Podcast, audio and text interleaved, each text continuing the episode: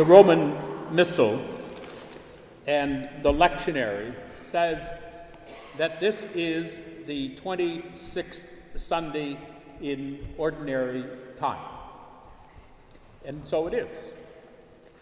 But it is also the fifth Sunday in the season of creation, a time that Pope Francis has given to the universal church to deepen its love for God, our Creator, to be ever more aware of the sacredness of all creation, and to renew our care for each other.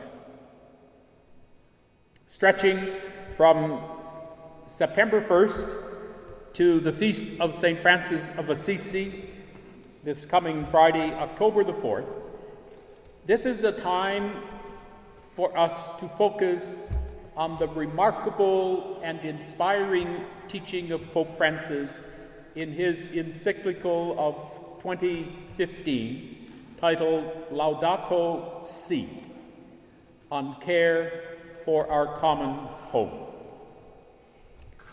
The message in this document is so timely and critical for our world today. It makes one ask why have we not been paying attention to the issue that the Pope raises until just more recently? Of course, Pope Francis is not the only person or the first world leader to raise concerns about the need to be vigilant about issues related to our care of the earth and the environment. Many.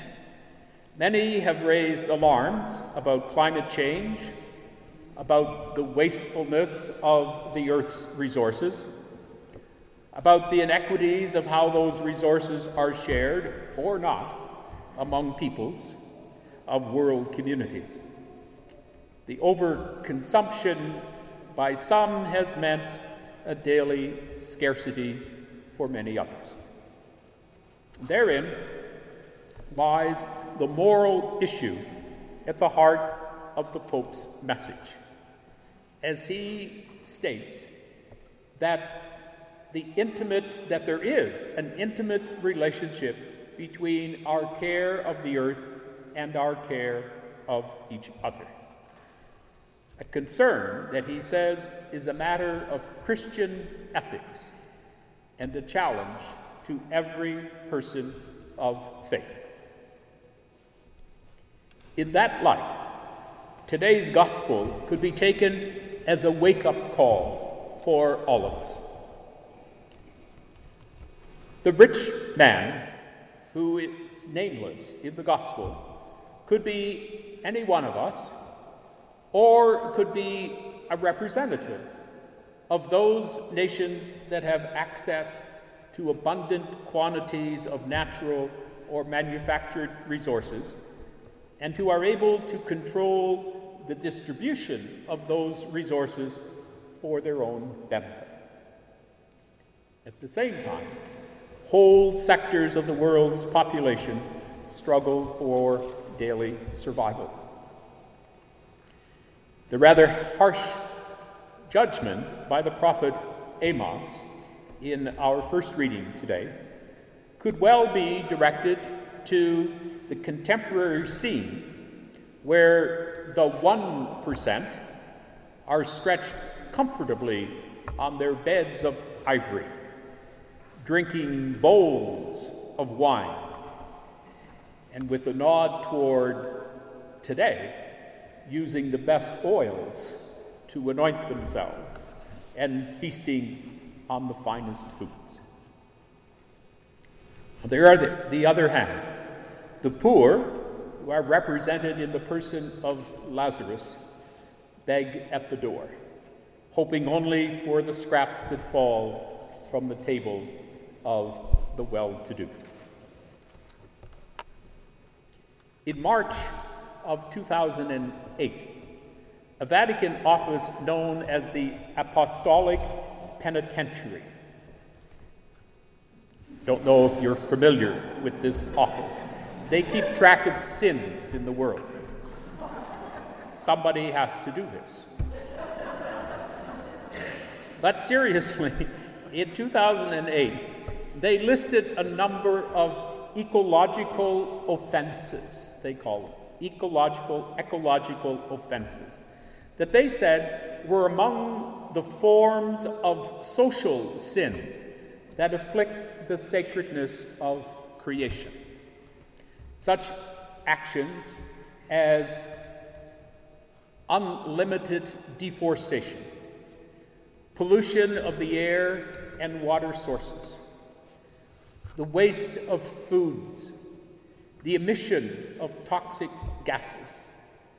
All, they said, considered as a serious rupture in the beauty of creation and harmful to God's creatures, both human beings and those creatures that populate the land, the air, and the waters of the cosmos. This past week, you may have noticed, as I did in the news, and I was encouraged by the young Swedish teenager Greta Thunberg, who has become a sort of modern day prophet and advocate for climate change and has inspired rallies in several cities around the world, counting thousands of people. In Rome alone, 100,000 people, not just young people, but primarily, but people of all ages, crying out for greater efforts by government leaders to take the future of the world's climate and environment more seriously. And many of those world leaders joined those young people in those peaceful rallies. Unfortunately, some world leaders who remain nameless mocked her. Each of us can be more aware of the well being of creation, not only because it is necessary for our survival, but because we have a moral obligation to hand on to future generations what we have received and what we now enjoy. It would be sad if we continue to contribute to a great chasm, to borrow a phrase from today's gospel. A chasm that exists between the bounty of the earth that we depend on and the scarcity that others need to live with. It would be an even greater tragedy if that chasm is rooted in a lack of charity and respect for the image and likeness of God that identifies every single person on this earth. Pope Francis goes on and urges in his encyclical to, quote, let our prayer be inspired once again by a closeness to nature which leads us to give thanks to God and Creator, to reflect on our own lifestyles, how our daily decisions about food, consumption, transportation, the use of water and energy and other material goods can often be thoughtless and harmful. End of quote. Instead, we, like Amos, like the young Swedish teenager, we are called to prophetic actions, to both prayer and commitment to the care of creation, called to have the courage to do good without waiting for someone else to begin or until it is too late.